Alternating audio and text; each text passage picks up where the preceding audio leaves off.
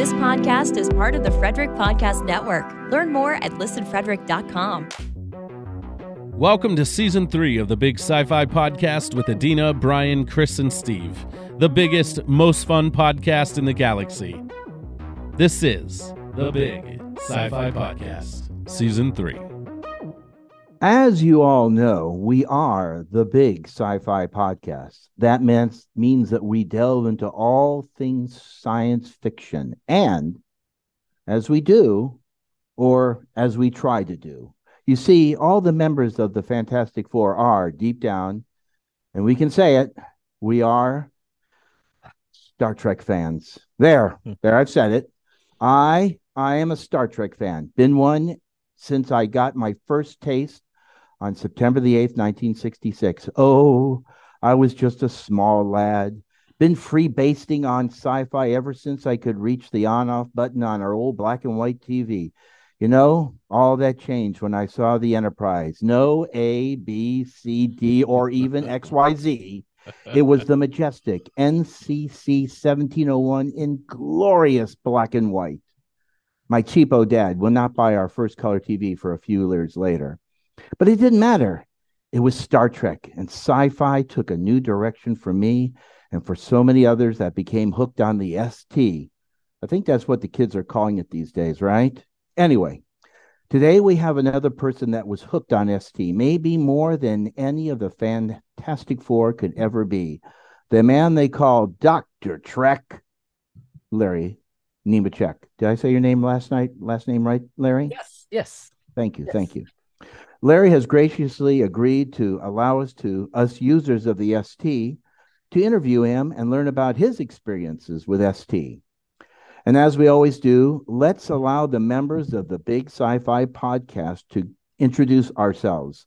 I'm sure everyone knows us, but if late night TV show uh, uh, hosts can introduce themselves at the beginning of their shows, then we can do as well. And let's do it like we always do in alphabetical order, starting with Hey, that's me, Adeena Mignogna, um, aerospace engineer by day, science fiction writer by all the other times, except for when I'm just tired from watching rocket launches.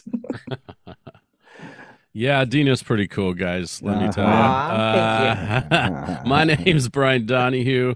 I'm from Ohio. I'm a church planner, pastor, musician, writer, science fiction podcaster. I'm a dad, a husband, and I'm pretty psyched about talking to Larry today. So C comes after B in the alphabet, I'm pretty sure. That's Cris. right. Yes, that is correct. I don't know why I'm laughing about this, but uh, my name is Christian Fox. I'm a conflict resolution specialist during the day, basically doing mediation. And then at night, I podcast with these fine folks and yell about Star Trek on my YouTube channel, yelling about Star Trek. And I'm going to jump all the way through the alphabet to the letter S.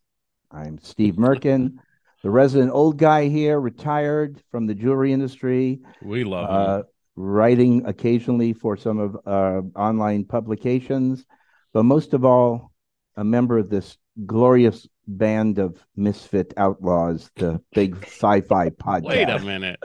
I want to be an outlaw. That'd be fun. Just and for a just day. fine. Come on, it's I wanted to make it more like you know Butch Cassidy and the Sundance Okay, I dig something. that. Anyway, I dig that.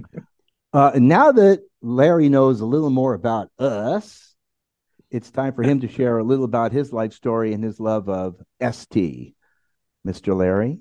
Oh, well, I'm sitting here just think I'm just dying. I just somewhere along the way you have to have somebody say, and now it's time for the big sci-fi podcast. I mean, you need a 60s, you know. I'll you work on just that. did you work on just that. did it. Thank you. Okay. There you That, go. that was There perfect. All right. The big sci-fi. Um, I sound like Dale Weber or John or anyway, I'm going back home to see disc jockeys of my youth. Oh my God. Uh, no, this is this is awesome. Thanks for having me on. And uh, you guys are. I love the way everybody's got their own different background, and I'm. I feel like I should take over and just flop the mic around and go. So, how did you all find each other? But I'm sure you've covered that. Right. Um, Well, Did we? it, let's put it I, this I I don't think so. No, I don't think so. It's actually it's been a year since we started doing a podcast. We just did it. They started off a year ago with another group that kind of got disbanded, and we leftover misfits kind of found each other, and decided. I believe Brian, you came up with the idea for the name. Is that right? Uh, Dina did. I think so. I Dina wanted to do a Star. Trek podcast, but then you guys jumped in and said, "Let's do everything," and it's been a blast ever. It was the right decision. Yeah. And so we've been doing this now since I think February. Is that right? That sounds r- right to me. I think. Yeah, yeah. Yeah. Well, Yes. if you ever get tired of this title, you can always go with the Misfits of Sci-Fi, which apparently Ooh, is floating. great that's, idea. not- that's a good idea. I like that. See what fresh ears do. So yeah. Mm. Well, here's my thing. I just love the way we now have words and terms and buzz phrases for everything because when I was I had the horrible misfortune affliction of being interested in way too much stuff. And growing up and I was out we you know it was a four channel universe and I was kind of out in a rural suburban area so I had a lot of time and and a I guess a brain that wouldn't stop. But anyway, by the time I was in junior high and high school, I was like collecting stamps and building model rockets and build I'd build models. But um I loved history. Um I you know scale model I did model railroading and Mm. in just like to, back then you'd say you had a lot of hobbies today you just say that was another way of geeking out or nerding out or you were a fan of something but back then you were Mhm. just you just had a lot of hobbies was the bland way we'd say it i guess but into all of that uh, and i was but i was a model but i was a big nasa kid and i just you know that was when you could sit and watch the you know the wo- not just me but everything would stop and when one of the early rockets was going up you know mercury and gemini and all every, everybody would like my dad would come in out of the garden and mom would stop and come in everybody would watch tv to watch a launch Mhm.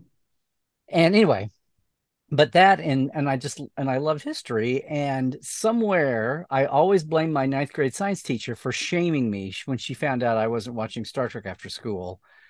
She was like oh larry don't uh, there's a long goofy story before this which refers into mirror mirror but i'll skip that uh, with her and a couple of two other teachers pets. But she basically said, "Oh, Larry, don't tell me you don't watch Star Trek." And I knew about it. It's like, is that the show with the guy with the ears and all that? Because you know, and we watched Lost in Space. I remember because my older brother ran the TV, and I was just a kid. But Mhm. um, I saw. I went home. I watched Saturday morning before I watched Extra School. But within two or three or four months, I was hooked. And today, I would say I was a fan of the world building and the continuity and you know everything the characters and and all of that and you kind of intrins i intrinsically got years later looking back after everybody the, the rest of the world talked about it forever i always got it that it was positive and forward looking and diverse you know Mhm. was obviously infinite diversity infinite combination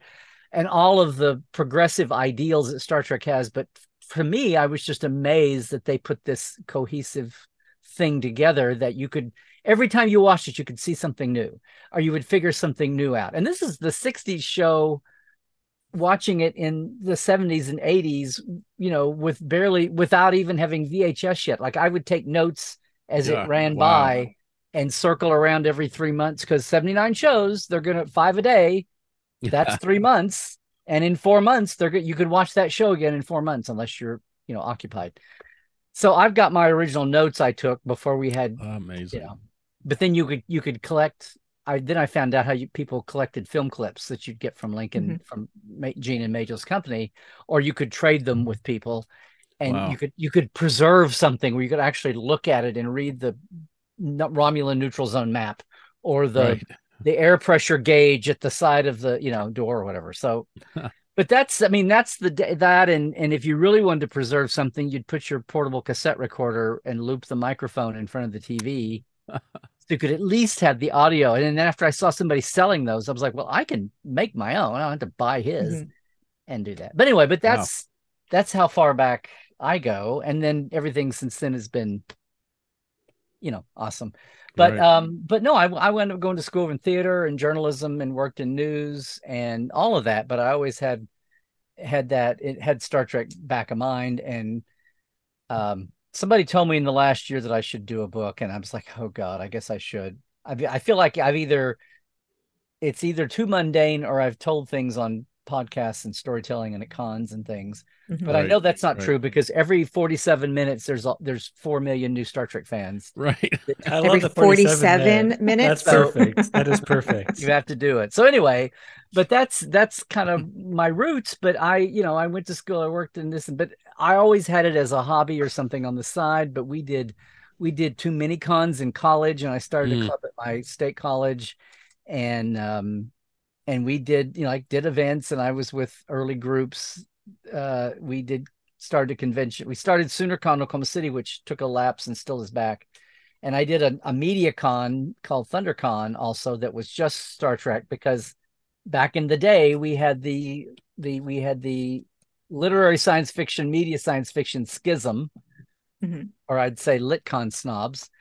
And um which is funny because today people talk about gatekeeping and I go well mm-hmm. you were the original gatekeepers were the were the and not just eh, back home but everywhere around the country. There's like eh, you know the the worldcon people saying okay you kids why don't you if you're not going to go read your basic you know heinlein and and uh asimov and all of that then maybe you should just go start your own trek conventions. And so mm-hmm. they did and that's where comic cons came from. Oh mm-hmm. my goodness. but if you you know you the original New York cons in the 70s but um but that that was always something we kind of did and and did and then basically finally when the next generation came out I had been a big background fan uh the world of Star Trek the making of Star Trek and then the tech manual and the medical reference and the blueprints and all of that. I just loved all of that and was always making more because it wasn't all there.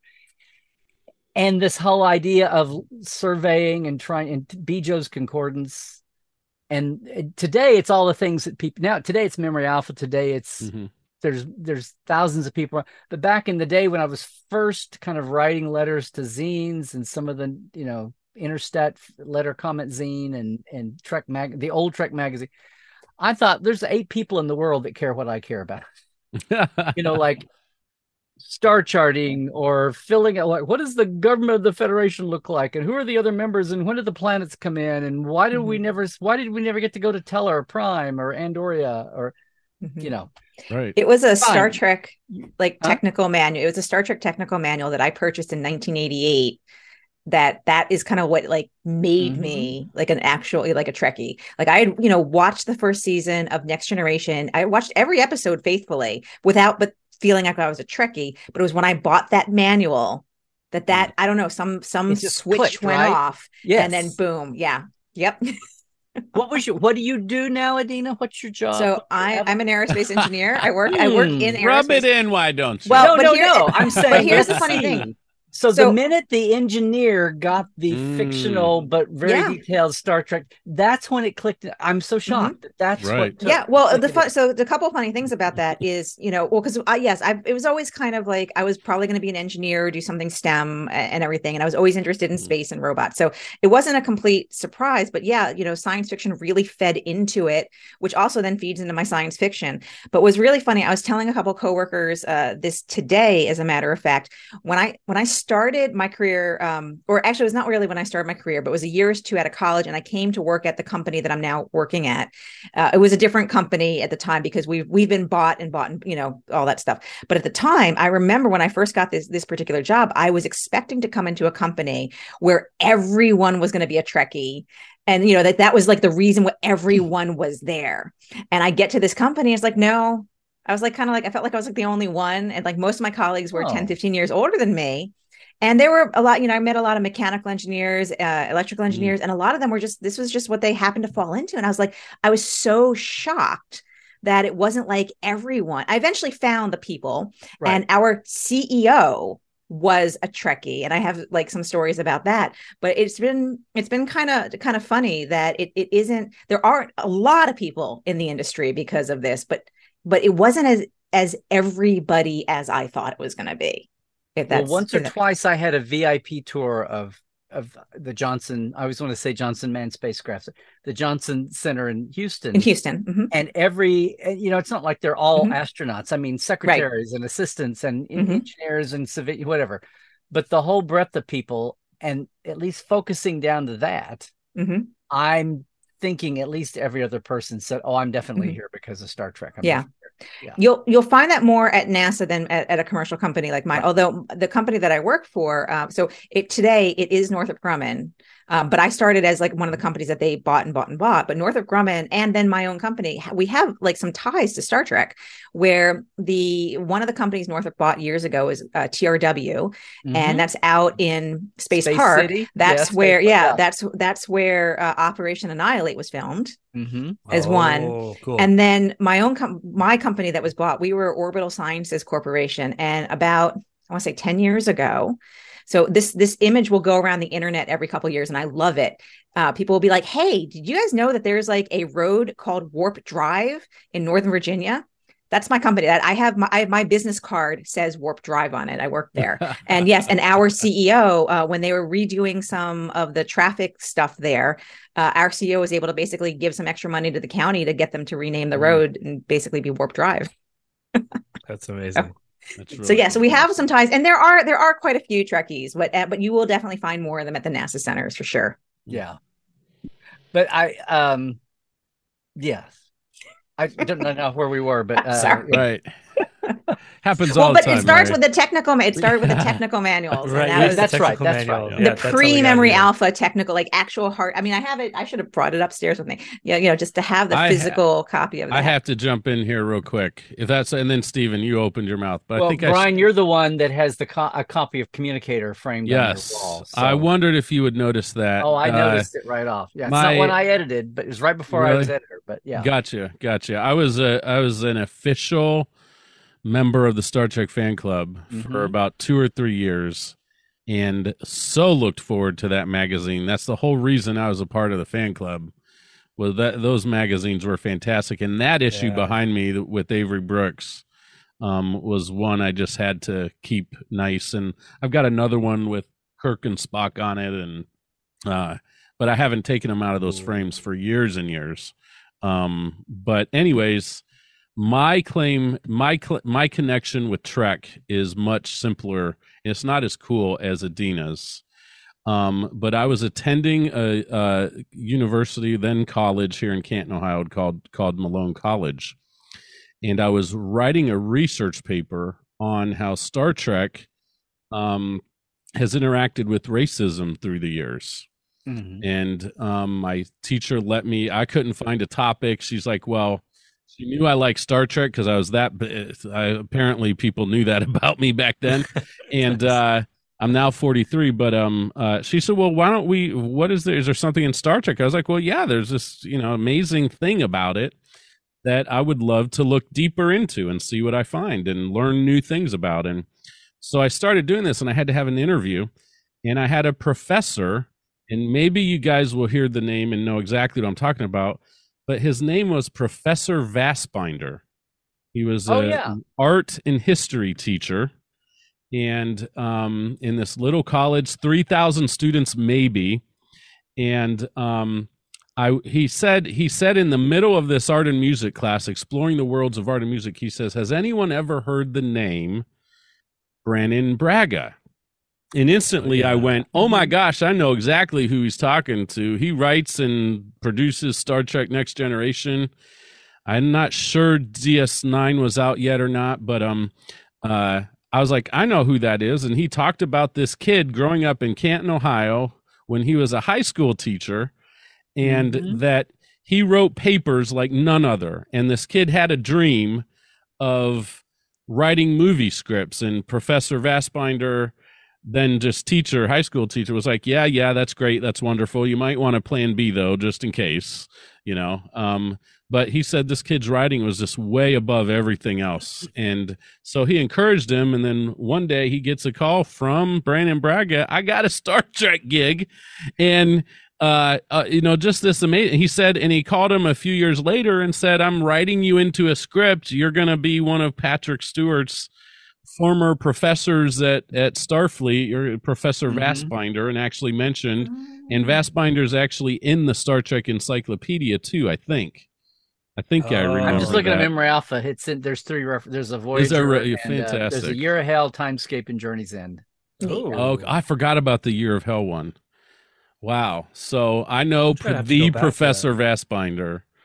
What's his real? What's the real professor's first name? Oh, I'd have to look that up. I don't know because I mean I always called him Okay. Professor Vassbinder, but Well, um, there's there's not one on the Memory Alpha's little thing down here says according to something, his first name is Ernest on a adjacent canon thing, not the I real life. yeah. but he's Ernest does not sound right. What's the what's the college he's at? Malone uh, University. Is he I, still I there? I don't believe so. That was I mean I'm 43. That was when I was 18. Um, I, he was Oh. quite old too when I was there. Um, Oh, okay. but I, if you want me to, sir, I can look into that and um, I well, if there's like an old yearbook or something, I'm just Right. He was he was an he was a really in, he was a boringest professor I ever had. but when he was not teach when w- he became interesting to me in my interview with him as I asked him about Mhm. Star Trek and, and science fiction in general, um, he was an incredibly fascinating fascinating person, and I get why Brannon would want to write him into um, the script um, originally um, and honor him that way because he was an incredibly fascinating man, just boring to listen to a lecture from. See, that's a wacky thing that I uh, when I when I got the keys to the Star Trek background machine when I did the Next Generation companion book, which is how a whole generation, I guess, knew me or knew my name anyway. And it's been interesting to find those people. They're all like, you know, everybody's in their 40s, 30s, and 40s and 50s, and they come up and they go, "You, were this was the first thing I spent my own money on," or something, you know Wonderful.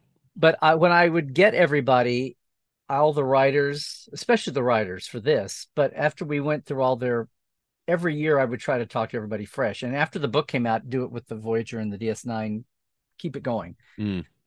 But one of the things I always loved, as I just tried to bring a lot of things that I did as a fan. What what motivated me in a lot of ways was, and it took me a few years to get this, but I would I remember having memories of going to, especially the Starfleet, uh, the Starland and Starcon, Starfest and Starcon in Denver, that Stephen Walker and, and Kathy Walker did, and that to me was the epitome of a, a really good Trek con Mhm. because, and I'm talking before Comic Cons rose up, but as opposed to like a lit con that every little town or place could have, but they had to pay for you know Trek people. But I would be sitting there and people would ask you know, Jonathan Frakes about something, and he would say, I remember it just finally hit me one day. He'd say, Well, you know what? That's a Herman Zimmerman question, or that's a Michael Westmore question, or Mm. that's a Dan Curry. And I'd be sitting there in my head screaming, Well, why aren't they on stage? You know it's yeah. like okay Mhm. guys you can you can okay we get it. They're the actors. They're pretty. You can have them sign Mhm. their photo. You can hear the same story 82 times. Okay fine. You love it. They have the charisma. I get it. But the people that really make like you know but then i thought the realist in me thought great i'll have techcon and it'll be me and 10 people show up for it. Mm. you know so well i'll go broke and that's why we don't get well the world's changed. They do get to conventions but now we Mhm. have we have podcasts we have youtube interviews we have bonus features i mean that's Mhm. gotten way better but i grew up going okay okay okay i Yeah. love the actors but after after you know 42 go rounds can we talk about who's really so when i would talk to the writers and things i had all quirky a lot of quirky things one of the specific things i would always do is go through and get all the proper names like vassbinder Mhm. out of their out of their scripts or maybe even the things they had ghost you know rewritten or something and ask them and i have all these great little and they're just little snippets but you mentioned brannon brannon was great about naming characters after like professors he didn't like or professors he did like or old girlfriends or old girlfriends who had been crappy to him or but you get you know i mean? Like you know but it's not it, you know sometimes it's not always that personal but a lot of times there's little um you know or or after i moved to la and i'm driving around and i remember driving driving along i don't know melrose or something and i see i see curzon street i was like curzon wait michael lived over here i bet he named curzon dax for curzon Oh. street Okay. i mean you know just stuff like That's that Oh, Yeah. that's cool. I that's amazing. So anyway, with all these, I, I have a lot of those collected little snippets of things from people. I need to update it though. We've got a whole Yeah. generation now of shows that that's not known about yet. well, I, I guess uh, the the news shows aside, because there's still just time from from the older shows, uh, you know, and I, I, don't know what we consider older at this point. Uh, legacy. Has, Let's call them the legacy. legacy. Okay. Legacy. Um, is there anyone you you never got to talk to, or you still wish you had an opportunity to talk to that you haven't? Like, is there anyone missing from your collection? You mean on I the guess? creative side? You mean? Yeah, yeah. Uh, well, I mean, there's people that died before I got. I mean, I would yeah. have loved to talk to Gene Coon from the original series. Okay. I guess yeah, that that's the kind of thing I'm asking. Yeah, is there oh, are there yeah, people that you wish he died in '73? So mm-hmm. you know, right, way too right. soon. Um, and I know that's. I guess I, am asking a, almost like a morbid question, which I really didn't intend that. Well, there are, and be. there were two or th- well, I mean, I Matt Jeffries put me. He had health issues when I got when I came to LA, and then in the beginning, I was everything I was dealing with was Next Generation and the current shows, and I mm. was sitting here, and I wish I had thought those original series people are not getting younger, Larry, like mm-hmm. in the '90s and the aughts. And the directors and some of them, and some I some I have, and I got to, and the woman, the woman who was the second and third season costumer, like she helped the actresses get. Mm-hmm. She was the woman's costumer on set for the second, third seasons. She was like her second job, and she was like 22.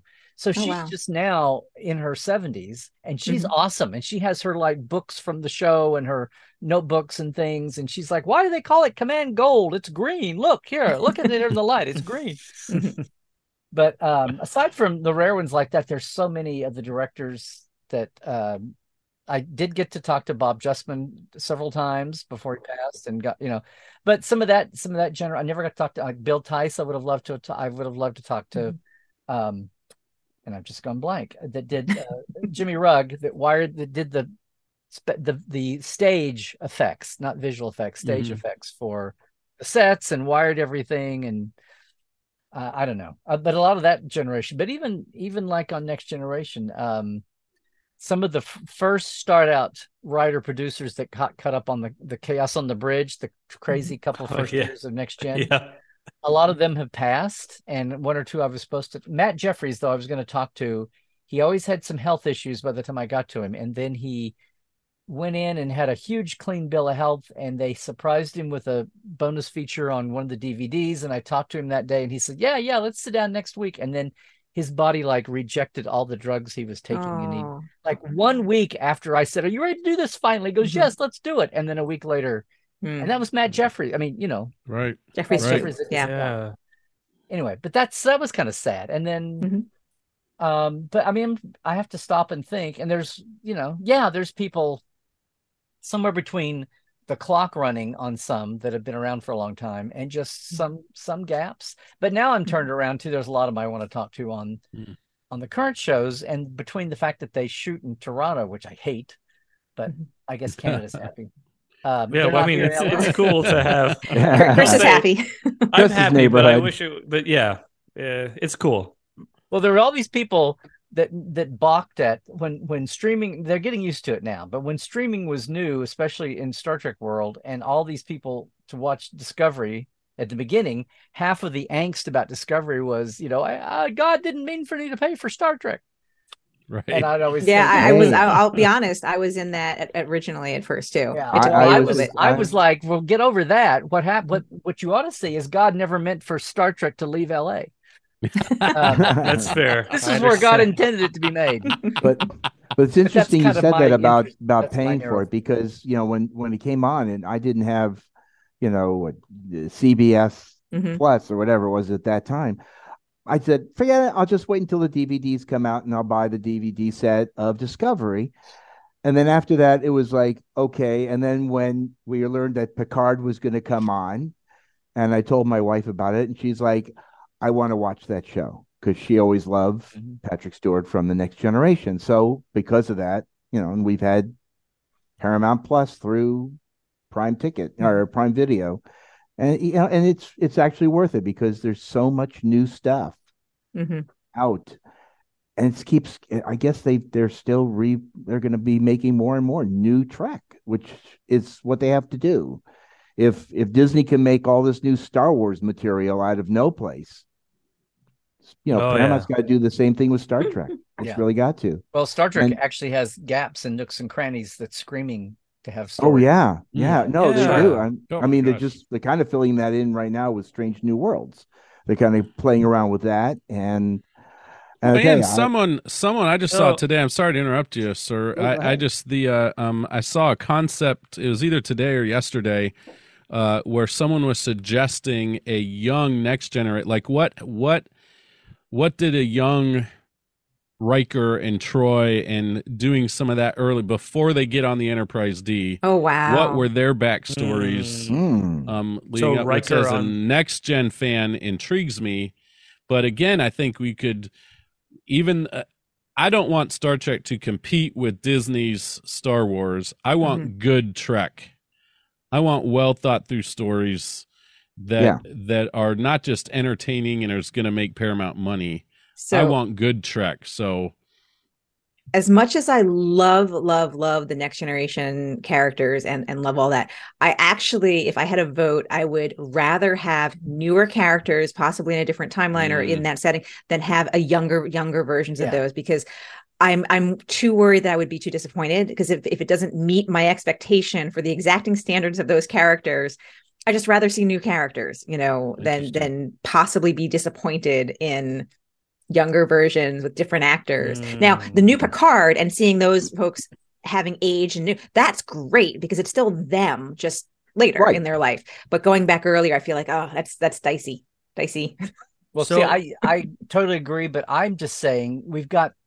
Well, now Discovery skipped ahead, so now there's 800 years. Right, well, right. I used to Yeah. say there's 300 years here to fill in. Yeah. hmm and nooks and crannies and corners. Can we please Yeah. do a Romulan War and Found Yes. Federation Sure. series? Yeah. Sure. And I want to know, do and a that's the- mid Kirk, uh, a mid Archer Kirk series, and I want to do a mid oh Kirk yeah, Picard series. Like cut Mhm. that in half, and I let's do. Yeah. And I've wanted to do a, and I this is my nickname for it. I've wanted to do a Star Trek West Wing, where you're in San Francisco and Paris, and it's all cool. the all the Mhm. member races or the species are there, and so you can represent everybody, and they can, you know. But then you can have uh, a disaster, or you can have something local happen Mhm. on one of the worlds, or Mhm. something. You can still go off and have space So- stories or military scares, and you can get you can have Starfleet involved in Mhm. it. And you had some Starfleet, you know, military people at Federation head and So- Starfleet headquarters, but it would it's it's a way to mix everything in, and Mm-hmm. you could have everybody doing stuff, and you could have just a huge mix of not just political stories, but you could have you know go out and respond to things, but it would be Earth centric versus yeah. floating Oh, that's around, cool. just going planet to planet. You can do the Mhm. same thing on your perspective and finally start filling in an awful lot about what we don't know about how things work and the and all the Mhm. different member worlds and everything. I just think that would be awesome. That would be cool. I would agree. So I'm that. just wondering And now, you could even pick what that. century. Is it going to be in Kirk's time or Picard's time or Right. Mhm. Yeah, I was going to ask. Now, would you want it like in a timeline, like in a time frame that we haven't experienced before, or one like say DS9? I was just watching uh, Paradise Lost, and it'd be cool to see. Okay, what was going on with? Uh, was it President Inyo yeah. and like the other members when it's like when uh, Leyton is trying to plan that coup or something? So it could be cool. There'd be so Well, yeah, many you could different go, options. Yeah, you could go to any era, but I, I, because this is some, this came up. This is something. This is the kind of thing that I'm, and I, and I say this because when I first was a fan, it was just I, I remember going to my first con overnight, hmm and my image was, and it's before I had any preconceived notions about fans, much less conventions or anything beyond me and my little circle, and what I maybe I read in some of the magazines I picked up, and you could read letters from. I mean, early but at the time i remember thinking oh so i'm going to take my tech manual and my medical reference and my blueprints and my making of star trek book and probably in the giant poster books i was taking like all of my real star trek book not not the james blish not not the novels because that was Mhm. just stories and that's nice Mhm. but that's that to me was like um uh not you know that was like the sweets that got you through hmm but Right. that was before I knew that I was totally bass backwards on this. But I remember I put everything back when I could put all my Star Trek stuff in a box. I think it was the box my turntable came in. And I took it and I had this image of everybody sitting around talking about background issues. And that's what Star Trek fans did. That was before I knew I got it that the whole reason Star Trek had been preserved really like industrial industrially made a whole new paradigm of fandom and conventions and clubs and zines happened uh, in in the in a much bigger way than it had been in the old lit world, which was a lot smaller. But the whole reason everything exploded and became Star Trek and begat Star Wars and you know all that was because of Spock and the Vulcans and the fanzine writers and the editors, and that's where all the organized, you know, industrialized Star Trek came from that Mhm. changed pop culture. Mhm. And I was like, oh, I mean, and then I then I subscribed to Interstat and I realized, well, here's three fourths of these writers who are women. Three fourths of these writers are women, and they're all arguing over about Spock and how the third season bastardized Spock and blah blah.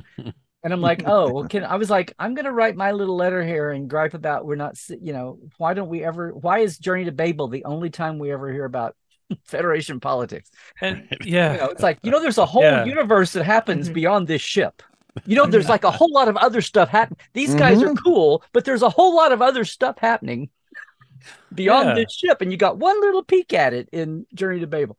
So I very quick, I finally realized like, oh, I'm like in the vast minority here, Mm. and okay, I'll I'll read all their letters and I'll watch their debates and see what they're arguing about. But to me, I'm like, yes, it's progressive and idealistic, and and everybody's equal and diversity, and yeah, yeah of course it is. Because if it, if we weren't, then we wouldn't have survived long enough to go into space, which is what Gene said. So to me, that was Mhm. always a, well, yeah, but to most people, that's what they they hung their psyche Yeah. on to get out of the 60s and 70s, you know, originally. And then we're back to that now. But it's like I, f- I it's like I just took all that for granted. Okay, fine. Yes, that's all wonderful and nice and awesome and yes. Now, let's skip the cool stuff. right. yeah. I, I like just want to know like what what is it like to live in 24th century Earth as just a regular non-Starfleet officer? I feel like the Yeah. one I'm trying to think of civilians that we've seen. Like we get Well, Jake, we Sisko's get uh, Sisko's dad. Yes. Well, yeah, Sisko's dad, and then beyond that, we have Great Cosmo. character. I feel like from Voyager, who's like the cafe owner, but Yeah. that's it. But we don't really know. Okay, what does the average non-Starfleet officer? it's one thing for Picard to Yeah. say, well, we no longer worry about material and, you know, well, yeah, we just Right. better ourselves for the rest of humanity. Mhm. right, ourselves. exactly. And Yeah. it's like, what does that look like in, re- yeah. yeah. Yeah, The post scarcity post scarcity world. Yeah. So, so I have a question, and I and this is for Larry specifically because you probably, I'm guessing, know a lot more Star Trek fans than I, I will ever know. Um, but I uh, there's a dilemma I have as a Star Trek fan, and I've had it down through the years. Only It one? is. It, what's that? I said only one. Only, yeah, that's fair. Um, uh, I think that when people ask me Star Wars versus Star Trek, Okay. Oh God. um, the people that are Star Wars fans, or maybe maybe they're just not knowledgeable about science fiction. They see Star Trek as kind of this, you know, they think of the original Trek maybe now, and it's you know to them looks outdated and a little bit corny and cheesy. Um, and they see other Star Trek, and maybe they like the J.J. Abrams films, maybe they don't. Um, but they just they don't really buy the depth of the subject matter that's there. They don't understand the vehicle of science fiction being to talk about real life stuff that really matters, not just flying off in space, seeing aliens and space women half naked, you know. That it's not just about Klingons. It's not, there's an underlying story about equality, about politics, about relationships, all of these things. And then Deep Space Nine added spirituality to that and it list. did it well, Mhm. which was Um, great. Like, yeah, So, what is that something that's common, or is that just my experience as a Star Trek fan? I mean, Well, I no, I would agree. And then the other part of it is, and again, I'm I'm for whatever any anybody, whatever gets anybody off, whatever fills up their days and gets them Right, through. right. You know, whether it's like scraping by or it lifts them. It's hey, I'm clocked out, and here's what I'm going to do with my time on the Right. weekend of my friends. Go do whatever you know, whatever.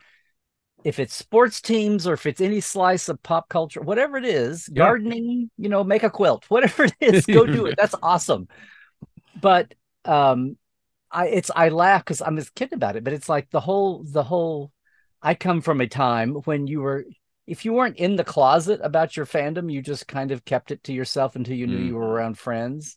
Gotcha. I mean, it sounds. I'm like, I would never equate myself to what any any group that has struggled for Right. respect and recognition, much Mhm. less like like you know, gays and women and right. and the right. gender spectrum and all of that. I would never put myself on that. But in a in a miniature way, that's Mhm. been a lot. It's like finally Hmm. the geeks won, and now we went from those sneering hotel waitresses when the Trek kids would come in Saturday morning of a con and they would like wait on them last Uh-huh. to now Wow, the chambers of commerce running around chasing down comic cons trying to get them to come in because they know it's hotel money and Yeah. Right. tax sales tax money and you know and attention and all that i mean we've come so full circle on that but i go back to those days when there was you know no respect like that and you had to like you would if you could get your local big paper to run a three inch story for your con you were doing really good now Wow.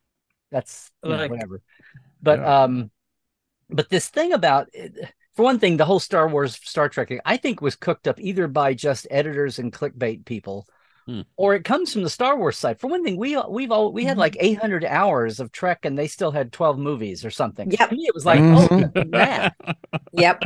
And not that it's about keeping score it's just where does your it's kind of like why trying to get my head around why i i supported the kelvin movies but i knew the nature of the beast was going to be they do three or four movies and then those there were movies not series Mm-hmm. they were going to only be two hours for you know every two or three years unless they'd made the choice to do a, a series that filled it out fleshed it out and or Mhm. even animated but they didn't so once they went down that path then it's kind of like well okay this is what it's going to be and maybe they'll do more than three or four movies but they'll do a three or four movie deal and those movie actors won't want to be tarred they, they'll want to do other projects and the writers and directors and they don't want to be seen as star trek you know Right. Right. pigeonholes and that's what'll happen and it's like at the beginning i was trying to that's one of the things i would do on the con circuit was like this is not the same thing and they're like why aren't they coming to conventions because they did their pr tour and then they're done with it and they come and then when they get paid again they'll come back and pr tour it. unless they're secretly a fan like karl urban or Right. Mhm. Right. or Simon Pegg maybe, but the rest of them have to do their career and get on with it, whatever. Or else, Mhm. or if they don't, then they're seen to have they can't get a job elsewhere, so they have to go to Star Trek cons and sign autographs. Right. Oh my god, like some wash up. Has anyone have you guys Yeah. seen like um there's that that show Con Man? Um, Alan No. Tudyk. yeah, yes. It's it's a it's a ta- you know, it's a parody of uh re- really more a little bit uh from his Firefly days, but it's meant to be a parody of that whole thing where he's kind of typecast in that role on a science fiction show and so that's what he's doing is going, you know, to con- conventions and he's the character is not happy. or or Galaxy Quest. Right. Yes. Well, yeah, Yeah, they we, did we it did a whole well. show on Galaxy One of the Quest greatest movies Mhm. ever made. Yeah, On the Gal- Gal- Galaxy Quest on like eight lef- levels was just amazing.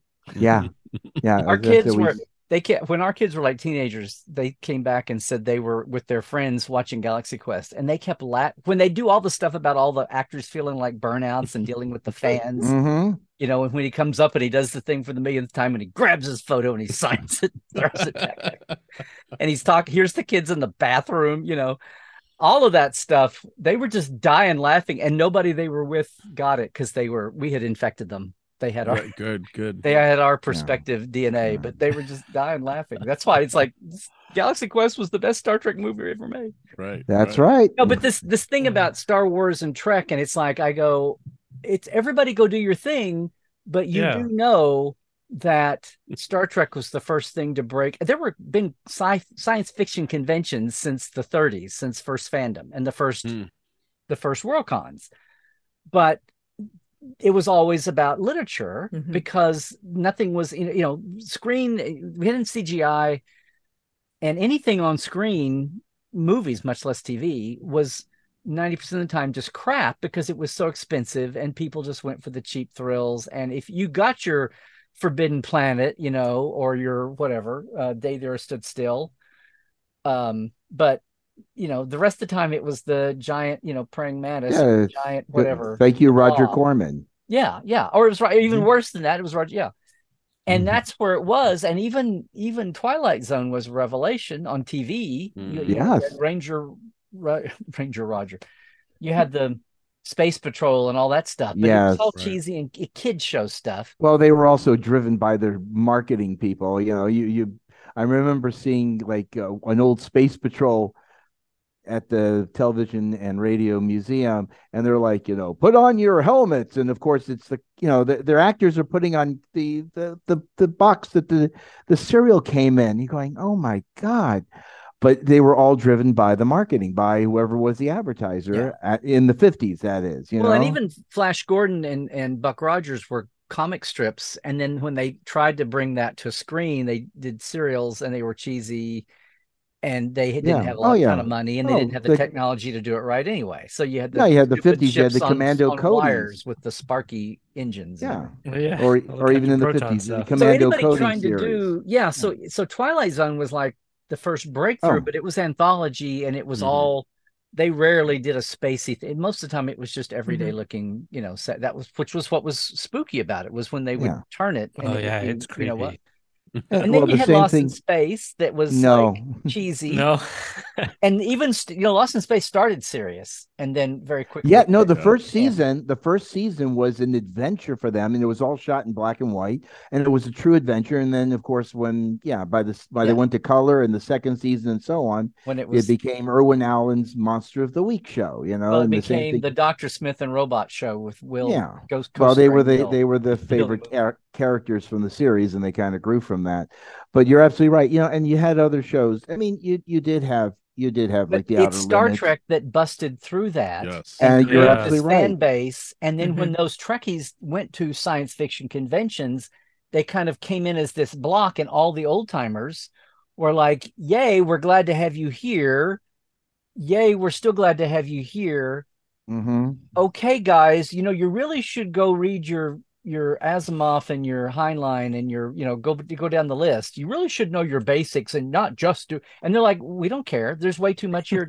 Plus, we're trying to save a show and bring it back. You know. hmm And finally, they said, well, maybe you all should just go do. They were again, they gate kept, but it was those the what 72, 73, the first Star Trek con was the first time media c- fandom happened hmm and then what happened because of that and they get then they get all the again who uh uh i said say who cons lit cons world cons and and regional cons had been happening since the 30s but did they get the attention that the trek the minute you know there's a tv guide article about the first trek con and and it's Mm. blowing up and people and and there are a lot of people that go oh those trekkie kids they're wacky here let me get my pair of ears on and they're making fun but it's out there getting publicity and everybody wants to do it and that's what lets george lucas get his last Mm. financing to do star wars and then after that star wars blows up and people say star trek what you know and it's Yeah. okay and then you have another boom and now there's cheesy sci-fi again.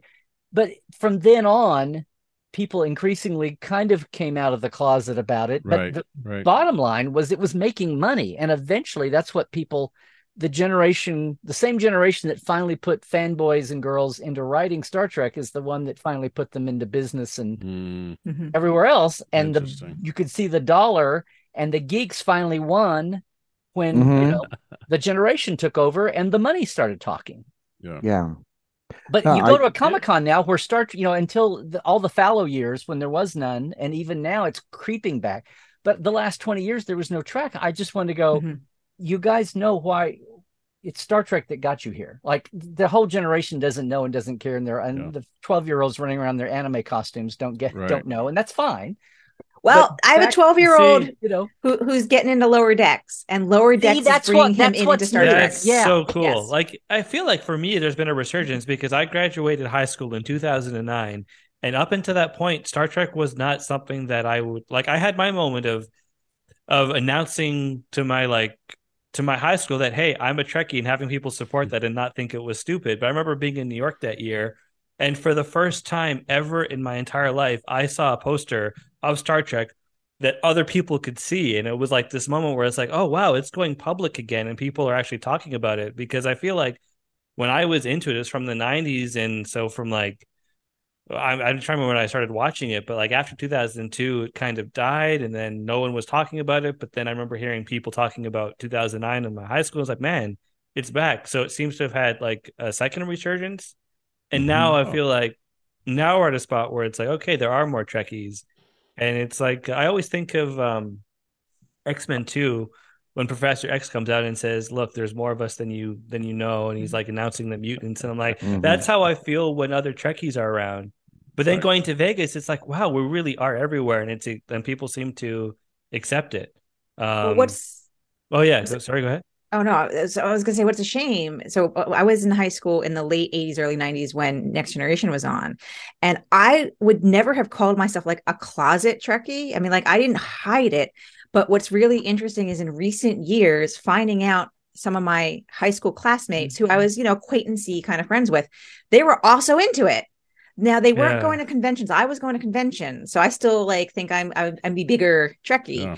But I like didn't know that my classmates were as into it as I was, and it's kind of like a shame that we were all kind of like in some way closet like not. Yeah, It was not that we were Well, deliberately. they're they are what Yeah. I call have called armchair fans. Like they Yeah. just sit at home and watch, and maybe they get an if and if their parents or or whatever, maybe they get an action figure when they get really crazy. Mhm. You know, or Okay, they get a sure. Yep. towel or they get a pillowcase or something that's like that's very quiet and they just Well, and it's not like they're I- it's like they're hiding it's just that they don't know to they don't feel to do anything else They're, they don't Yeah. have on their radar except for Yeah. now they can quote lines and so it's, it's it's almost like it's a little bit more than that it's a like a little more than that and i kind of like i wish i had known at the time because we could have all gotten together Yeah. and like watched And trek on saturday it. nights and talked But about it it's- instead i watched my episode and i got online to early versions of the you know pre-internet bulletin boards and actually we had like a chat going with strange you know like pretty much strangers Right. who lived you know in the different counties around that's that was my trek hmm. interaction my trek club not the people who were actually i was in school with who i could have been talking to the whole time Right. about it I, but- I don't think I had. Oh, sorry, go ahead. oh, you go, you go, Chris. Go ahead. I was gonna say I don't think I actually. I'm trying to remember when I actually started talking to other people who were just as into it as I was, and like thinking about growing up. Like I had my best friend who would he became like I call him like a secondhand Trekkie because he knows a lot of the references, and I've exposed like him that. to Star Trek Generations secondhand it's more good. times than mm-hmm. I probably should have. But he's not like a fan, but he knows all my stuff, so we could talk about it. I, okay, But it wait, wait, wait. I don't oh, understand yeah. why he knows he knows all this minutia and canon detail and trivia, but he's not a big fan. How do you? how does, it, it's weird because it's like mm-hmm. We hmm. have so many conversations about, but I would not classify him as a Trekkie in that like he's a diehard, like going to dress up with me.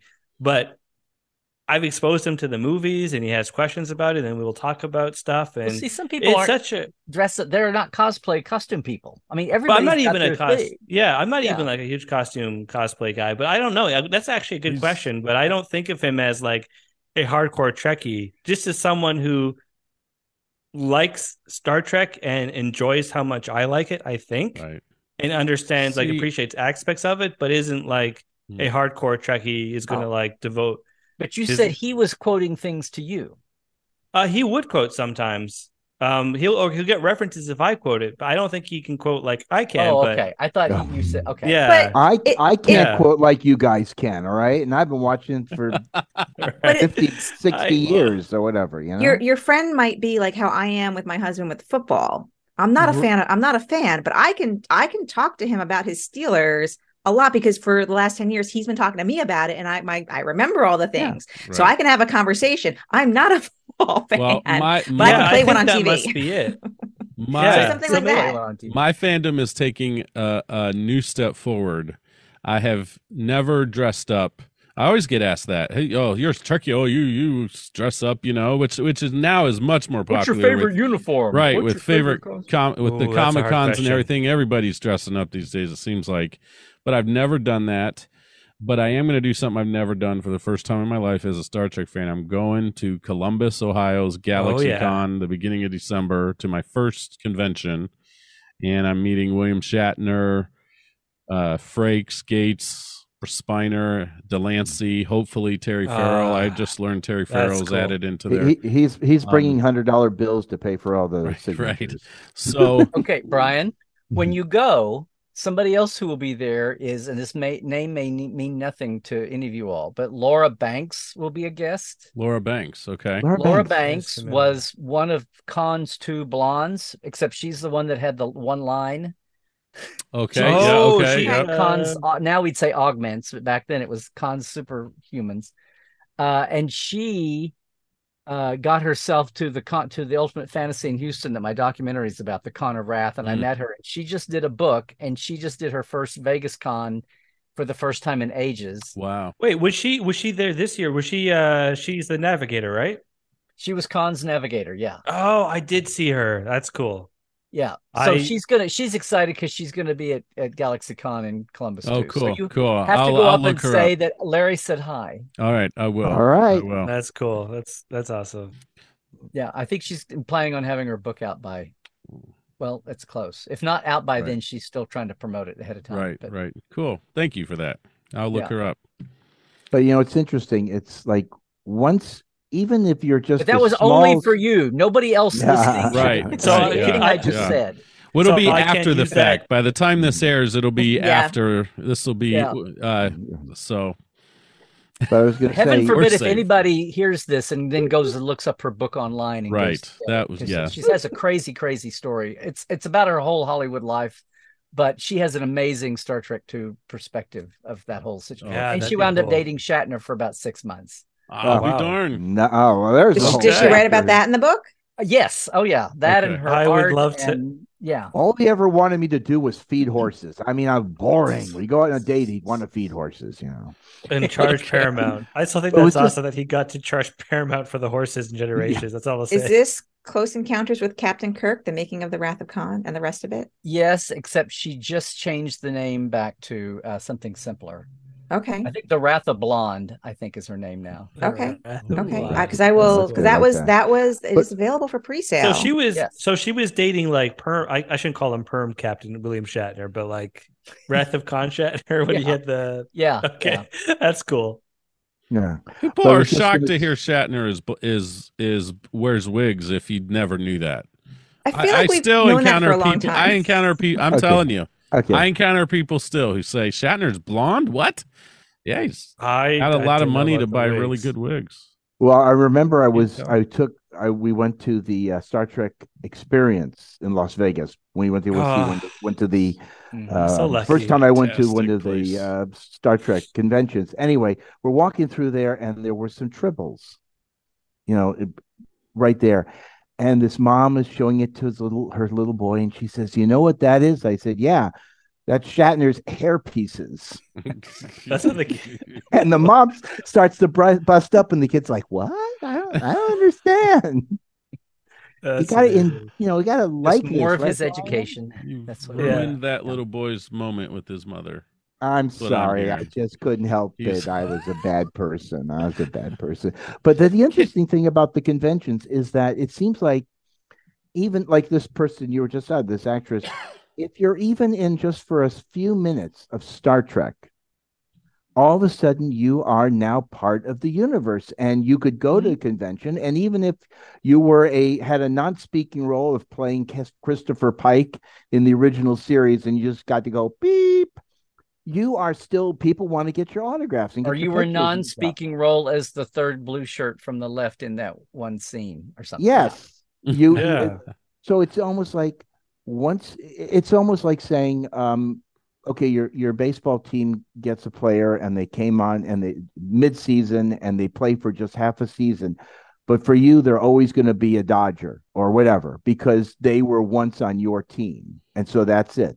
And it just seems like once someone is appears in the star trek movie or tv series or whatever they're star trek. They'll It's be like they always always- remembered for that. Yeah, it's like no matter where they roam, they always have a bed they can go go into. No, it's like all these. It's it really struck me with the original series guest stars because I would talk to some of them, and it finally dawned on me because there's these aside from conventions and even Comic Con, there are signing shows where literally all they do is sit. I mean, that's kind of what they do at cons anyway, but they usually have them on on a panel or something at least Mhm. once. If it's a huge one, if it's a smaller con, they'll do more with them than that. But but they have these signing shows like here in LA because and probably in New York where there are a lot of you know retired actors and people still want to go see Dick Van Dyke or something. I mean, you know, Yeah. but they'll be there, and a lot of these actors have worked a million roles, and if they've got some you know more iconic. Um, you know, a, a show that became famous, like a Star Trek or or something else that's got some notoriety. It's pop culture, whatever. It's Mhm. not just you know Detective Fred and his five assistants or something. Uh, That's a that's a very lo- a very forgotten show from the seventies. Detective Fred. Oh, Detective Frick. Yeah. I took a his five minions. Um, but I mean, like they'll sit there and they'll have all their photos, you know, from all their roles, unless they've done it a million times and they know they should they should order Mhm. more of some than others. But you taught these people that were like working actors and they never were famous, famous. They never got a lead, or they were in a pilot that never sold, or they were in 42 pilots that never, you know, but they worked their whole life Mhm. and but they had original series or now next generation even or Mhm. or ds9 but they had like two days or three days on one star trek in the 60s and it's like it's its whole industry i Mhm. mean it's not like they're getting rich on it but i mean it's like they'll sit there and go you know what i worked for 40 years and i did 782 roles and what is the if I, it's like if i had known for those three days in march 1967 that for the rest of my life these three days are what i'm going to be known for i would have you know b- bought five polaroids and we would have been shooting the hell out of them I mean, you know it's like i Right, would have been writing my memoirs on these three days every second that went by And and if you did, people would buy it up because it's Mhm. another thing Well, about yeah. Star Trek lore. Now, here's a good question, and we were talking about Star Trek versus Star Wars. All these Oh, yeah. cons that you talk about, and all these, it seems to be that if Star Trek actors appear, they're going to get the attention.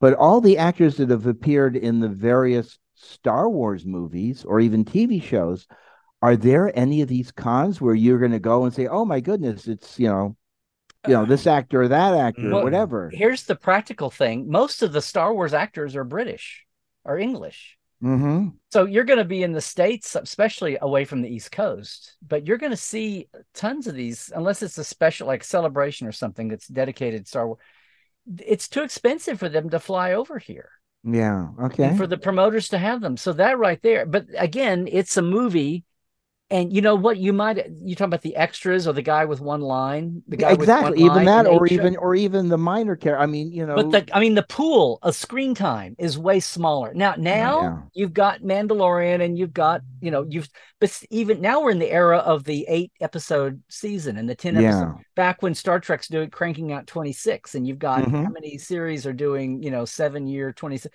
There's just so many hours of Star Trek for people to be part of if Mhm. not even acting to be writing directing props craft but, service snack but even the table. newer I show, mean- even the newer series that have come out, these actors are appearing at the cons. They're they're going to be there, and they're promoting Mm-hmm. Yeah. either themselves or Star Trek or the whole shebang. I And I think that's what makes it special. I love that it, it- um it appears at least that there seems to be a genuine love by a lot of the people involved in new Trek for Star Trek. Yeah. And I see Mhm. that spe- especially I, I've seen it on Discovery for sure, but I think Strange New Worlds in particular. It Mhm. seems like Mm. the actors themselves are just gushing with love for Trek and Mhm. wanting Well, it to be excellent. Can you? a you lot be? of I them find are fans Larry- uh, themselves and they'll tell their origin story like my Right. uncle my dad my mom my grandma Mhm. you know my best friend fred they'll they'll Yep. that had the detective show with the five minions they'll I need to they'll- look this up. That sounds you cool. can tell that because you can look at the old cat i mean it's a moot point for the original but even when you got to next gen michael dorn was a fan when he was like a teenager Yeah. Yeah. you know, and um and and, and um well you can go through the um all the I- I- cast got it. So, there's Yeah. always like one person who was like a fan in the cast, and, they, and whether they don't let it on or not, later on maybe they they bust it wide open. But Yeah. But I feel like today with all the social media and all the interaction and everything you kind of have to be if you're willing you know one if you're willing to sign up for that role you kind of have to be a fan and I, I feel like if i'm if i'm the one hiring if i'm the one casting because i know there is going to be all that interaction i need to bring someone like that's got to be part of my casting decision too is if someone comes in they kind of have to like and understand the fandom a little bit too. I Like um I agree with that to an extent. Yeah. I think I think that Paramount brought in and I can't remember the gentleman's name. I don't I don't mean any disrespect to his career or anything, but the guy directed Nemesis. Oh no, I'm talking Stuart now. Baird, not 'cause- not even then, but I'm talking now with all the new shows now. Right. I feel right. like there's got to be an awareness that like They I'm I'm gonna Yeah. say that I bet I I don't think that enters in until if they actually got the point where they're like we got it down to two people and Mhm. it's 50-50 and we've literally gone down all the check boxes we cannot decide who between and maybe one of them that might tilt the decision mhm. Mhm. because I feel like when I'm thinking about like people that I've heard talk about Trek now, I feel like, like why can't I think of her name? She plays she voices Mariner. Um, I feel like uh, Tawny Newsome. Yeah, I Mhm. feel like listening to her, it Who- sounds like she's such a legit fan. She'll reference things. I'm like listening to her talk. I remember like even, and I'm so mad I didn't get her to do a voice note, but she was doing voice notes at the convention, uh, and like her references were funny, but she just sounds like like someone I could just hang out with Right. and like be like, let's talk about Star Trek for two hours. Whereas I feel like other actors, I've heard them say, "Oh yeah, I grew up with this, I grew up with that," but not on the same level of her. Um, and I felt like that's rare to be like, man, she Mm. was really hardcore to the point where she'll say in interviews, Yeah. you know, I go head, not go head to head, but I would like challenge Mike McMahan on some some lore or continuity and point something out to him, and be like, well, remember when this happened in the series? Well, Uh, she's really so- she's really like quick-witted to begin I mean, she could Yeah. outwit you on something anything you know like yeah, uh, exactly. uh I don't know, you know, like Belgian waffle trivia. She could out she could just take any topic and then just go with it and make it funny because she's quick witted that way. You know, she could go Yeah. off the grid. Huh, see what I did there about Belgian waffles or any. I mean, Mhm. but then yeah, you can't hide that. You can't make that. You can't coach it. You can't cram Right. for Yeah. it. Then you have When like, you can you can smell it a mile. It's like anything else. If it's not there, and so everybody's got their. eh, That's what I'm saying. You, if they're good performers and good entertainers, and they're good at their jobs, they're Yeah. Trek. Fa- it's the same thing with the writers. You Mhm. know, Oh and yeah. that's why it was like they were when they were bashing Discovery at the beginning. Part of it was just because it was so chaotic. mhm. But by the time it settled down, the writers they had like the last half of the season were all really huge Trek fans. Mhm. Mhm. And but the outside world was going, oh, they need to get people that know what they're talking about. Why don't they hire some? I'm like, oh god, they, did it ever occur to you that these people have bosses that don't just let them run wild? right, Mhm. right, yeah. You Yeah. Which is They're true of everything. accountable It's to true of art department and visual effects. I mean, there's a lot of people that are fans, but then they have people up the chain who yeah. May not agree, you know, and then they Well- have to, if they can climb the ladder to get to where they're making the decisions, like Ira did, like Ron did, and you know, Yeah. eventually people do get to. Can, can, can, do you, do you have a I, I don't know if I've ever heard you answer this or not, but have you have do you have a favorite within the do you not do you not go there? Oh no! What I when you said Oh, you never heard me answer this, I was like, oh sorry, sorry. No, do, A you- is there a, what? favorite series or film? Oh, indoor like film. Because I mean, like- everyone I know they have two or three. See, you know, I- gotta say yeah, two or three. it's like I don't. In the old days, when we only had one series, no bloody ABC, Right, right. Thank you. I could say my two, my old co-favorites were Journey to Babel and Doomsday Machine. Hmm.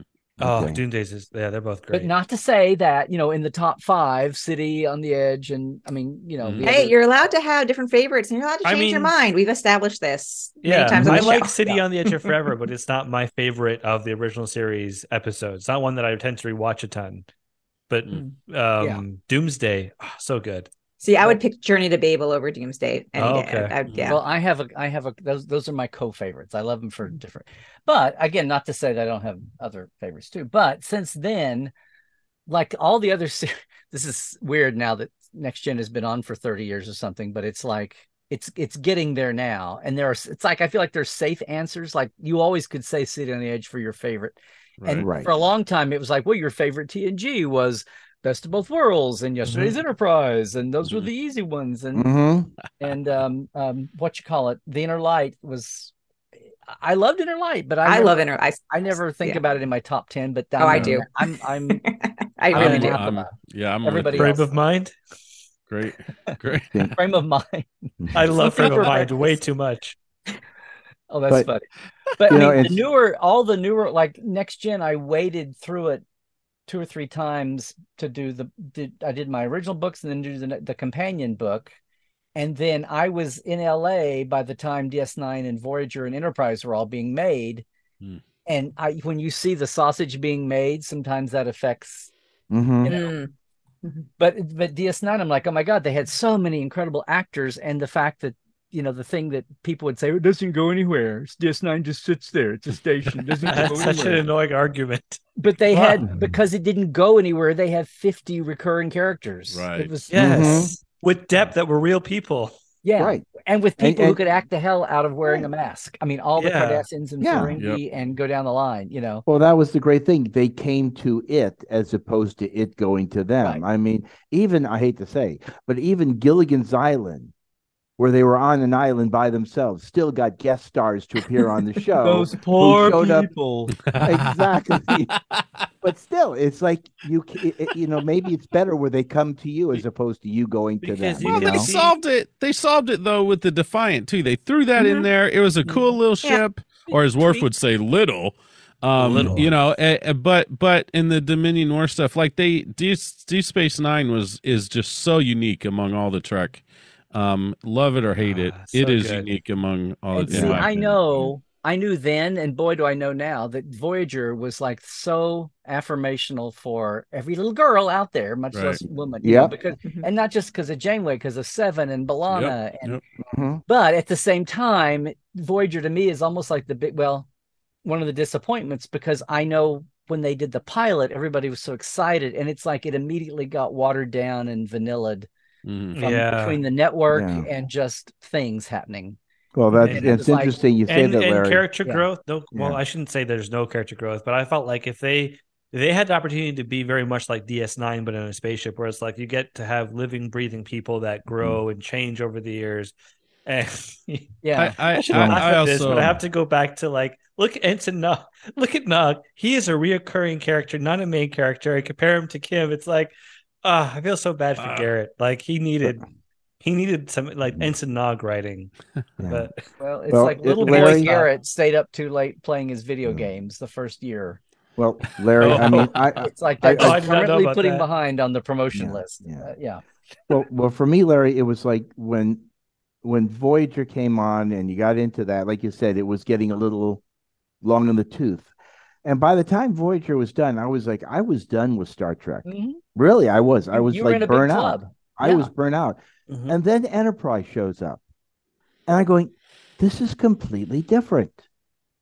It's they're going back, they're reestablishing, it's more real, you know, it's more relatable to our society now. Mhm. And that show brought me back. It snapped me back into Star Trek again. Plus, I hate to hate to say it, but there was this little magazine called Star Trek Communicator that I was getting at that point. Finally found it. and How started old are you guys? Wow. I, I got the. Uh We're not not Well- necessarily young. I was in grade five when when uh I wanna use that when line Enterprise aired. Two thousand, I think so. Yeah. Yeah, I was just starting Did that? Put grade that five. out. and you and you know and the magazine was writing up about the show and you were learning about it and it was interesting and it had a lot of and it was like all of a sudden my love of star trek came back again from that show and you know short-lived only eight four years but it was it Yeah. would it got back to where i wanted to be with star Well, trek I, I love hearing you say, and I'll just say this real quick. So Mhm. I, when I first did the companion, and I went to there was a, a Wichita creation that I could drive to, and I wrote creation. I said, I just Mhm. did the next gen, but can I? And they're not going to pay any money. Notoriously, uh, tight pursed there as they always have been. But they said, sure, come by and you know bring some books. Up. We'll give you a table. Blah, blah. I said, fine. So I actually like drove the three hours up to Wichita, and went in and I talked about writing the book. And it was, I learned a lot. It was like I Mm. was so boring because people don't want to know your process for writing. I mean, if you can make little soundbite nuggets, that's cool. But it was like, I got to do something different. Then I felt guilty because I didn't, I don't, I didn't work on the show. Mhm. I just wrote about the people that worked on the show. And at first it felt disingenuous. Like I, I have to be honest about how am I going to do this? Because I really wanted to. Because I'd been a fan and organizer and all that, but I wanted to I wanted to pivot and get into pro Trek world, but I didn't know how to do it honestly. And then finally, and this is back in the day, and it really, even though we've got so much digital and tech and media Mhm. out here, it's still pretty much true. It's like, well, if I have all the people tell me their stories and when they're fresh, it's things that people are never going to hear about. Now they're Mhm. going to do a better chance. There's a better Yeah. chance now of hearing about what they're doing, but Mhm. even then, it's still a fraction of what might happen. That's what you're seeing on the bonus features and in even in podcasts. That's like Yeah. still a fraction of what you know day to day life is. So where I got my sanity was saying I'm going to be there with fans and tell them the stories and preserve the stories and photograph the things Mhm. that don't get told otherwise. And the and I'm staying away from the actors, not staying away, but I mean the actors are going to do their thing yeah. and that's the shiny thing that everybody wants to pay for and have an autograph from and that's cool and they're awesome.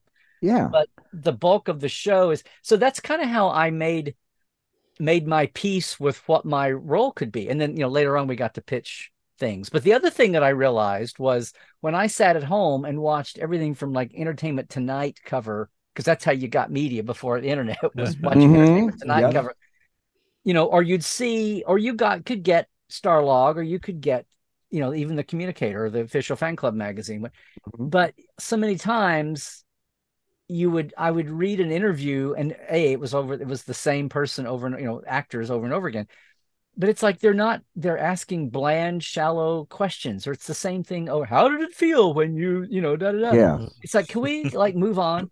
And I realized that when I I say when I got the keys to do the companion and when I got to do edit the magazine and then when I just did my own stuff it's like I have it dawned on me that I think the reason I've done well is because a I am a fan Mm-hmm. but I've also a trained journalist and I also know the entertainment industry. And I think there's a lot of fans who knows Trek and they have no idea what you know why did this happen Yeah. and that happen. Well, it's a big structural entertainment industry thing. It's not Mhm. a Trek thing or this is the way actors and directors in TV interact with each, you know, this is the way the you know, here's the way some of the business process works. It has nothing to do Mhm. with Trek. Mhm. You know, whatever. But I just felt like I had all three legs of a three-legged stool that went together. It's like so Mhm. now when I get to do the, do it my way, I it was really gratifying to have people not only like the companion come out because I I'm Mhm. looking at Bjo's book and I'm looking at and at uh, the Star Trek uh, the one that what's his name wrote so pocketbooks would have their own version of the making of uh, Allan Mhm. Asherman's compendium book. Hmm. It's like Mhm. I'm looking at all of those, and mine has to. St- those have been on people's shelves for twenty and thirty years by then. Mine has to stand the test of time, even though Hmm. I had crappy conditions to write it under, like three months, Oh and wow. then changed to six months for the yeah, Boy. yeah Boy. for the first Wow. one. Wow.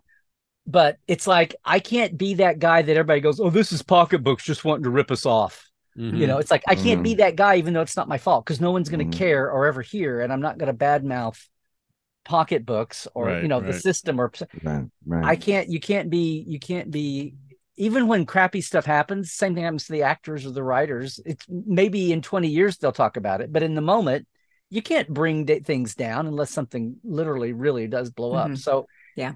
It's like years go by and I'm like, well, this is like I just asked the questions that I wanted asked that I was tired Right. of not seeing asked or just the idea of this is the way actors are. This is the way artists are. This is the way Mhm. makeup people or prop people. This is the way direct you know tv directors different than movie directors and so it's like that's and just my thing about the actors always get talked to. They're always going to be on the magazine covers. They're always going to get right. all the lead stuff but it's like those people in the audience that wanted to hear more and they and you know jonathan say well that's a that's a dan curry question. That's a, it's Mhm. like i'll be for those people Yeah. except at the time i thought there were like 20 of us so now i thanks thank you internet now i know there's more like 20 million Yeah. Yeah. and and around the world. So that's who I everything with Portal 47 and you know my podcasts and everything I do and the tours that we do, the location sites, all that stuff is about here's let's combine all those brain lobes into one thing and Mhm. so I hope I that's why I, I I hope I'm I'm doing my own thing itch to do it and then sharing it with everybody and Yeah. hopefully Yeah. now doing it as a business on one part of it as a business and having. Well, I think that's one of the reasons why we do this podcast because we like to look into the bits and pieces of something as opposed to just talking about it in a general sense. And we've been lucky to get some Mm-hmm. actors. We've been lucky to get some technical people like Doug Drexler, and we got Mhm. John Billingsley, and then we even Doug will wear you out. He's so awesome. Doug Doug was Doug was a Doug was a two parter, just like John. That's how much he had to he could I talk. had a lot to say. Yeah. Yeah. That's cool. you know but then we also Wind interviewed Doug and um we also interviewed Tommy Kraft who made Star Trek Horizon because we want he made a, Mhm. a- probably He the made a best movie. fan- he made a fan film and you've Yeah. seen it and you know just how good a film it was and you know we want to hear his story why he did that what was his reason behind and he did all it his post Axanar, right? Or Uh, was it yes, yes. I Yeah. believe Yeah. so. Yeah. anybody Mhm. that does a fan film now? Oh, I'm just no. like, oh my god, Right. Yeah. yeah. Yeah, but uh, again, and he did it as it was cathartic because he had gone through a bad depression, and watching Enterprise took him out of it, and so he wanted to do this as a way of saying thank you. But it's it's these stories that we do, and and not just for Star Trek, but discussing other films, other TV series, things like that. When We get into the discussion about Wait, all there things are other films and TV series. believe There's it or or not. There's a few. A few. Yeah, there A there few. is, you know, but again, I- that's why we are the big sci-fi podcast Right. and not the big Star Trek. Mhm. But it, like I said, we always joke and say it gets back to Star Trek, but it really Everything does. My Yep. my whole life does. Well, well, let me Yeah. let me say this as we kind of wrap up our time with Yes. Larry. Mhm. Um, sir, thank you for all of your input into fandom, into Trek, all the things that you have done. Because I, I think you are spot on, sir. There are millions of fans that want to know more than just the surface level. What was Yeah. it like? Um, and so your contributions to Trek and for our fandom is is quite large Mhm. and we're just so thankful thanks. for all the work that you've done. Uh, I- go ahead. I just say everybody's everybody. It's wonder. It's like your first time to be in love. Everybody is Mhm. entitled to their starry-eyed passion moment when they discover Trek or a new Trek series or anything. Mhm. Mhm. In this case, Star Trek.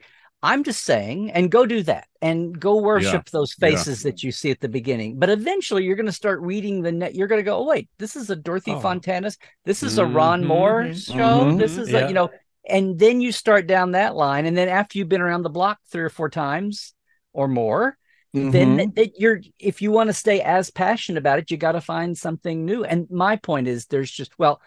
I have a saying for Portal 47. I say it's for all the Star Trek fans who have no idea how much Star Trek they still have no idea about.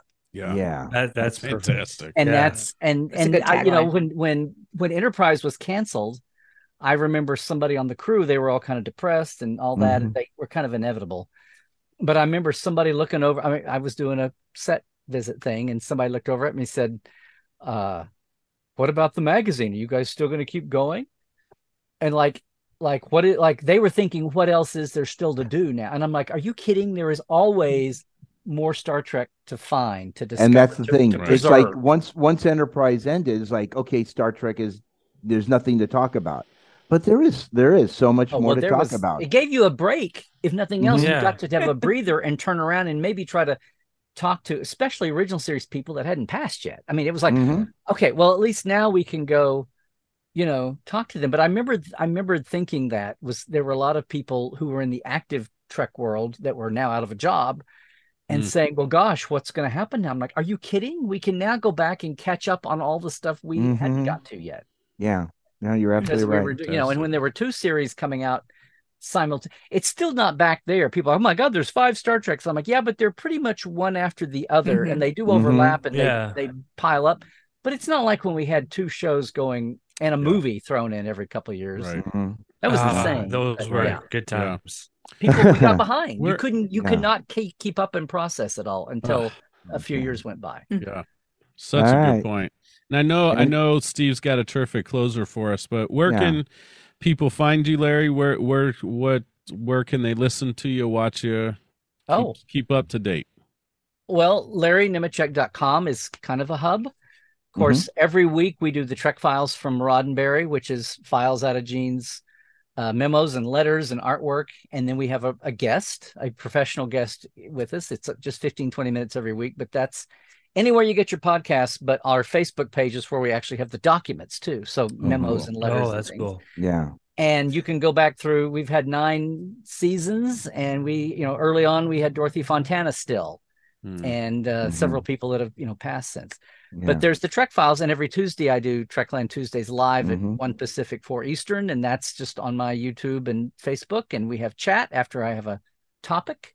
Mhm. But the the big thing coming up is the thing we've pivoted to, although COVID paused this, but now we're roaring back. Is this whole thing about which is very cool location tours here around LA, going to the location sites of all the series, and I do that as Trekland Treks Oh, but for the people who are coming to LA, uh, if you have any cruisers who are coming on the official cruise in February, I'm doing a special day before and a day after they're on the Oh. boat. So it's a Mhm. prepackaged thing. And Yeah. then in the summer, there's a big there's a company called Geek Nation Tours, which is Terrace Cassidy and his wife. Um, and we haven't done it since 2016, but we do like a multi-day Mhm. tour to the location sites with more actors involved and some bigger scope things. And this next July, we're going to do 10 days LA and San Francisco. And Oh, we've got four fantastic. actors and That's behind the scenes people so far with more to come. So anyway, that it's it's again, it's like people everybody's looking for s- new ways to love their trek and get into it and Mhm. you know, and conventions are awesome and the cruise is caught on now, but um the the thing with the location tours I, I still think there's a lot of people that don't even know that's a thing Right. exists so I, I will I'm have to say excited this. I bring will that. say of course this. i bring it's like oh yes here's the 18 shows that shot in Bronson Canyon and it was Bajor and it was the Roman planet and it was the Mhm. original se- and here's when oh, uh, if No. it, yeah the bushes are different well that was 40 years ago and it was in March not September and you know was it What the I- one that what I everybody like- complained about? No, say what what I what I like, Larry, was that in the first season of Star Trek Picard, and they go, he goes to visit his old friend, and he, she Right. says she's living in Vasquez Rocks, That was wild. That was a and weird. that like, is what? like the iconic Star Trek location here in the Southern California area. oh and it I is grew up, yeah. grew up, still going. I still go there, and realize, oh yeah, this is where the Gorn was. This is where Kirk fought it. You know, and you could tell those spots. So yeah, and and a lot more but and people can go to vasquez and it's awesome and you see those rocks and you're like oh my Mhm. gosh like do you see my that's my trekland treks logo there that's the Mhm. i use the rocks Oh, it's the it. rocks. yeah, Mhm. yeah yeah very good. but um when we take the big tour there, we have Bobby Clark come over and talk about wearing the Gorn suit. When the, you- Mhm. you could see Bobby at a con, but to be in Vasquez with Bobby talking about exactly Mhm. where they shot and the order and what it was like to wear the suit on a hot day, and Mhm. you know, even now I want to. I have new reasons to come out to LA. I need to go. you To, I'm, go. I'm dying to go Now, to you, LA. you guys, you guys, But there were have to- tons more besides the Gorn. Yeah. I'm just gonna say tons more besides the Gorn shoot. Right. well, because Yeah. like so the the canyon you mentioned is that the canyon where like I always heard that oh when actors would have to go film there they like everybody hated Bronson's it.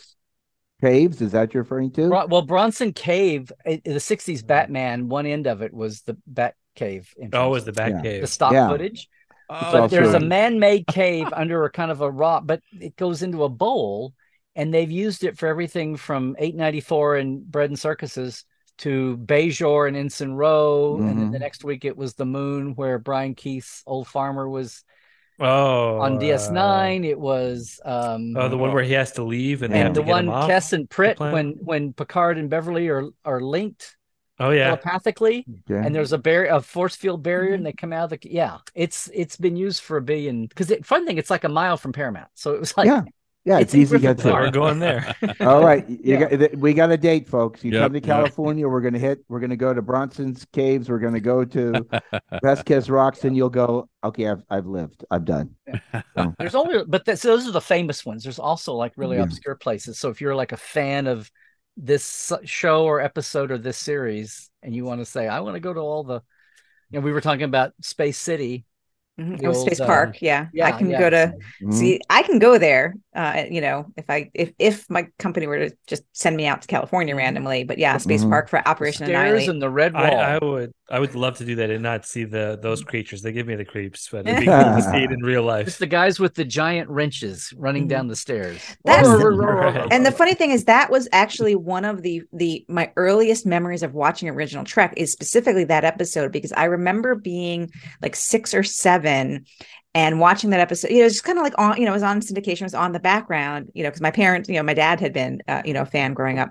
And i remember like having a conversation with my mom like having that realization like yeah spock can't stay blind because i was aware of the movies. Like i think the Hmm. second movie had been out by then and i was aware of it and so like I Mhm. was putting I was you know that kid like where you're lear- you're like figuring things out and I was like he Mhm. can't stay blind he can't because he's going to be in mo- you know the movies later Yeah. Yep yep but see, there you Well- go. Yeah.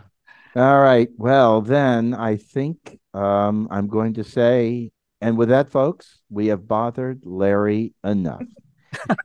No bother. have we It's no Yeah. Are bother, you sure? I don't It's no know. I think we have. It has been a true pleasure to interview this keeper of the faith, or is that faith of the heart? Go over Oh, he's Anyway. singing again, folks. Sorry, got to sing. That's a good Ah, theme song. It was a long road. Hey. there you go. Uh, Larry does so much to keep the flame glowing of Star Trek, and we are forever ga- grateful for his efforts. And I'm going to repeat what he said earlier. Please follow and subscribe to Larry's YouTube page, Trekland Tuesdays. New broadcasts and old broadcasts are available for your enjoyment. Yes. Oh, and my open house is we opened Portal 47 up to the world. I've got a mystery guest that's we're about to announce any day Ooh. now, but here in the next two or three weeks, we'll have our open house. So everybody check Very in on my site and all my socials and uh, Twitter and YouTube and and oh, subscribe my YouTube. I got into the YouTube game late, so everybody Yeah. go subscribe on YouTube. But You we're going to be it. announcing that here in just the next few times, so that'll be something everybody can jump in on too. A lot of fun. And please don't do any more promotion. Thank you. No So- more promotion. so we close out another interesting interview and recording of the Big Sci-Fi podcast. We do this for you, our fans and followers. We hope you enjoy listening to these recordings as much as we enjoy recording them ourselves. We hope to have more interviews with prominent people in the sci-fi universe, or we'll just go back to talking about sci-fi, which, believe it or not, is in our name. Hmm. Please follow us on Facebook. Please post your thoughts or funny sci fi related stuff on our page, for it's there for you to enjoy and share. Please do that. Please write to us with your comments at our email address, big sci fi podcasts at gmail.com. And as always, I leave you with this parting thought look to the skies. Live long and prosper, my friends. Please do. Thank you for joining us for this episode of the Big Sci Fi Podcast. Next week, we are talking about the hit Disney Plus show, Star Wars Andor. Love it or hate it, we're talking about it. Next week on The Big Sci Fi.